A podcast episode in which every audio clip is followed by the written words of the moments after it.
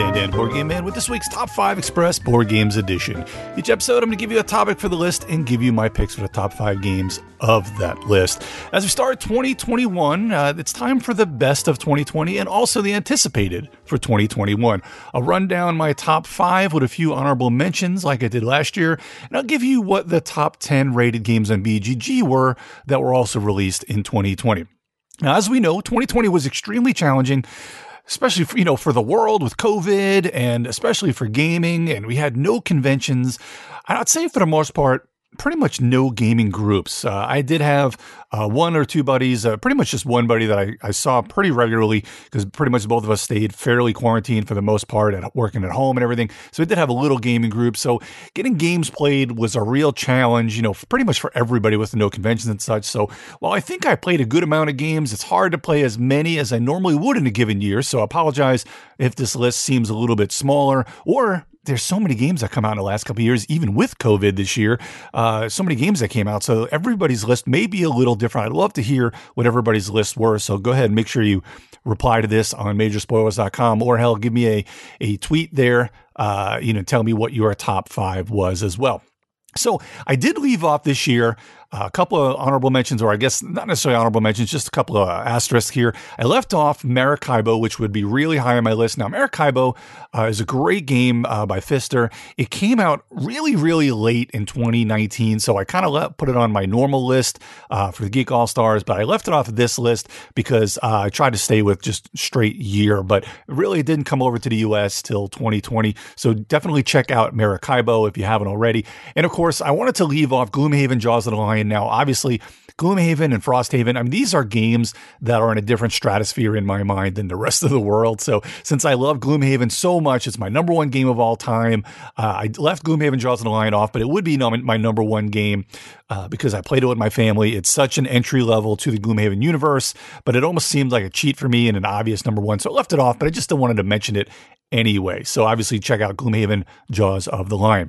Number five is a game called Imperial Spells and Steam. Now, this is one I backed on Kickstarter a while ago, and it has some of the best production value that you'll ever see. There's there's kind of a, uh, you know, an uptick, a, a really overproduced version. There's a regular version. There's some expansions, and it's just, just a really cool game. It looks a little more intimidating than it is. It's a game by Trey Chambers and published by Level ninety-nine Games. Now, this is basically kind of almost a steampunky or fantasy train game. Now, it looks a little bit heavy, but it's not. It's really kind of a medium, a light to medium weight train game where you're kind of picking up routes and, and putting routes out on what looks like kind of a fantasy type board. Very busy, but it looks amazing. The trains are all really well done. Everybody, every color has a different train, but the way it works, you're kind of running this little engine. You're setting up what you're, you're doing on your little tableau. And each time you move your little figure, you'll have a bunch of different actions that you'll be able to do on your turn. So as you're making your big board, Uh, I think it's four or five different columns that you can just keep adding different action spaces to. And then as you're picking up uh, different conductors and others, so you have uh, once per round abilities, you have once per game abilities, and then always available abilities that you'll be able to pick up through the game. So good. There's so many different player powers. I can't stress this one enough. It's probably one that may have gone under a lot of people's radars, but it's really good. That's called Imperial Spells and Steam. Number four is a game called Stellar. This is by Renegade Game Studios. It's designed by Ben Pinchback and Matt Riddle. This is one of their kind of uh, overly mathy card games, they like to call it, but it's really kind of a lighter to medium weight card game. This is a two-player card game, and it's basically about kind of looking through a telescope and, and mapping out the sky. You have a lot of different things that exist out there in the universe, and you're kind of putting together together kind of a set collection tableau building game to get those points, but it's got some drafting, got some set collection, and it does have some really beautiful kind of art, and the way it looks on a table is absolutely masterful. I definitely say pick this one up. It's only about twenty dollars. You should be able to find it. It only plays about thirty minutes, and it is a two-player only game. I know a lot of people really dig that kind of two-player feel for games. That is Stellar by Renegade Game Studios and Matt, uh, Matt Riddle and Ben Pinchback. Number three, Mariposas. This is by Elizabeth Hargrave and A E G, or Alderac Entertainment Group.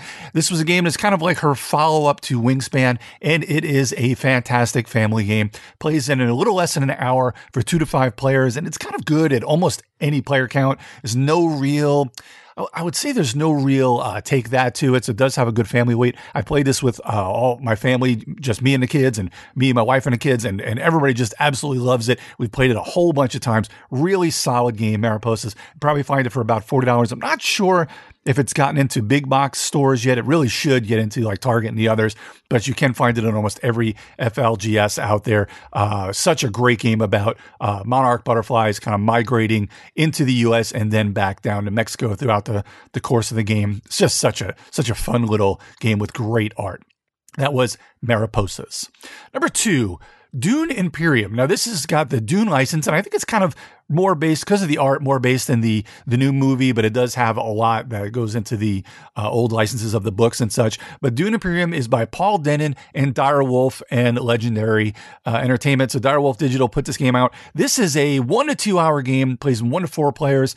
Uh, one player is actually solo, is really good. Two players, you kind of play with a dummy player, which is just fine. It actually works. I'm not really a fan of dummy players, but it actually works out really well in this game. But again, one to two hours. This is a medium weight game. It's got some uh, worker placement and my favorite mechanic, deck building. So uh, you don't really need to know anything about the Dune universe to play this, because you're just basically putting your dudes out on the map. You're getting different resources and also kind of cards. And then you do a reveal phase. You have to use cards to put your dudes out on the map. So you have to, it's multi-use cards where you have to look at the different symbols on those cards to see where on the map you go, because there's different regions, and also you can place in the different factions where you're kind of trying to get your faction or allies with the different factions so you can get those victory points.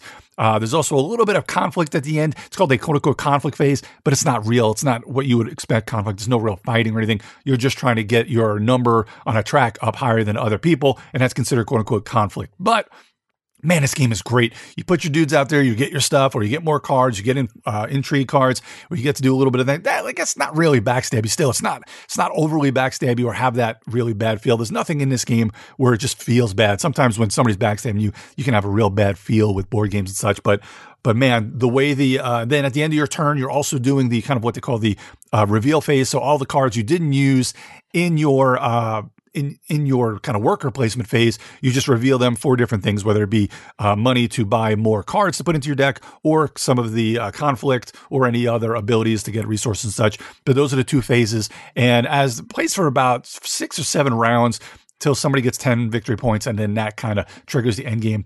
But I can't stress enough, really good. This game is so much fun, and very, very, uh, again, like I said, very accessible to everybody. I played this one with my family, and it takes some kind of a round or two, but it was a little bit easier than some other games for them to pick up, because it's pretty easy. It's just stuff on cards, going places, getting stuff, and then using your other cards to get more stuff and just trying to get victory points. Such a great game. Dune Imperium, uh, at the higher player count, obviously four, you play a little bit longer just because there's more things to do, and you start thinking about things a little bit more. So you're really looking at probably about Uh, I mean, a little less than twenty to thirty minutes per player is what you're looking at there in Dune Imperium. That is number two. And number one, my number one game of the year is Lost Ruins of Arnak. I've talked about this probably a bunch, uh, just by C G E or Czech Games Edition, and by the designers called Elwin and Min. Uh, this is a thirty minute, I'd say probably a little less than an hour to two hours, depending on how many players. Again, also a great solo version of this game. It's a medium weight Euro with, uh, once again, just like Dune Imperium, you've got kind of worker placement and uh, deck building. So now you can use your cards to, you play your cards to get different abilities, especially if you get artifacts or item cards. And then you're also putting your guys out. Now, unlike Dune Imperium, you don't have to put your guys out first. A lot of times you do anyway, but you put your guys, you have two of your workers uh, that you put out there, kind of your explorers or your uh, archaeologists that go out there to do different things. And then you're playing cards and just different uh, abilities that you can do and other actions on the board that you can do. Trying to get up the research track, trying to add more cards, discover different dig sites. Just just really cool family game that uh, has a little bit of that extra weight that people really don't realize that it does have that extra weight as you're playing it, because it is so accessible. But the art is fantastic. The uh, weight of the game is right where you want it to be. And this is just right up there uh, with what probably might have a space in my top ten of all time, because it is that much fun. This is Lost Ruins of Arnak. You can get it. Uh, it might be starting to come over now. You probably can get it for about fifty dollars in a lot of your F L G S or on um, or on uh, Amazon as well. So just kind of take a look at that. But those are my top five games of the year. I'll let you, I'll read them again in just a minute, but I want to give my uh, honorable mentions real quick. Uh, Meeple Land, very accessible, fun family game. The Crew, this is the, uh, this is the, the set, not set collection. It is a trick taking kind of co-op trick taking game that a lot of people love. I haven't really gotten to play it, but The Crew has uh, been said to be a lot, a lot of fun. Aquatica, another really good kind of worker placement, uh, multi-use card games.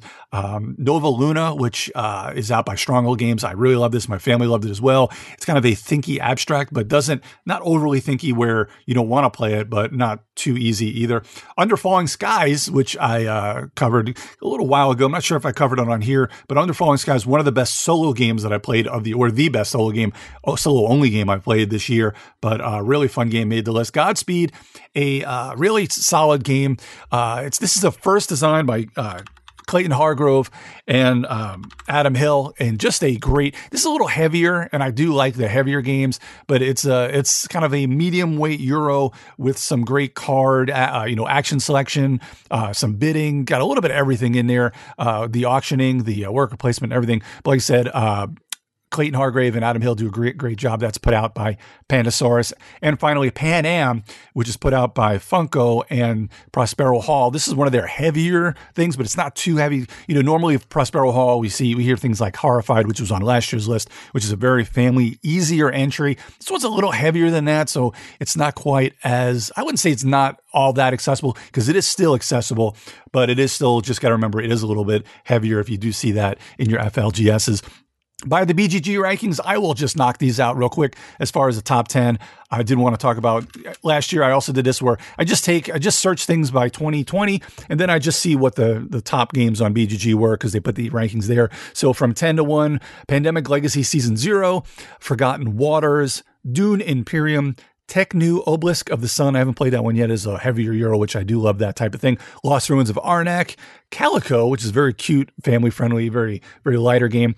Viscounts of the West Kingdom, which is in that uh, Western Kingdom, like Paladins of the West Kingdom, kind of that whole trilogy, and uh, Eclipse, Second Dawn for the Galaxy, which is a new re-implementation of Eclipse, where they kind of added a few things and kind of updated things, updated some rules. On Mars, a lot heavier of a game there on Mars, uh, but it is a solid game. And of course, Gloomhaven Jaws of the Lion comes in as the top one. It is number ten, so great to see Jaws of the Lion hit the top ten. It is that good. Uh, and like I said, it probably would have been number one on my list had I not kind of taken it out, since it was kind of an obvious number one. Let me run down my five real quick. Imperial Spells and Steam, number four, Stellar, Mariposas, Dune Imperium, and Lost Ruins of Arnak. Some really, really solid games there for twenty twenty. Hope everyone gets to check those out. Let me know on Discord or on Twitter how you feel about those games and what yours are. Hey, thanks for joining me this week on Top five Express Board Games Edition. If you have any questions or tell me what you had as your top five of twenty twenty, just feel free to comment on this episode of Major Spoilers dot com or go to the site for tons of other great podcasts by Steven and the rest of the Major Spoilers crew. I'm Dan, Dan the Board Game Man, and you can find me at Geek Jock Blog on Twitter or on the Geek All-Stars podcast. And of course, the Munchkin Land podcast here on Major Spoilers, where I give a twice a month, ten to fifteen minute board game news show, or a contributor to T M S P M, where I do a board game segment with Scott and Brian. I'll be back soon with more board game top five goodness. And as I mentioned, next episode, I'm going to tell you what my top five anticipated games are for twenty twenty-one. But until then, hey, grab a new board game and have some fun with family and friends.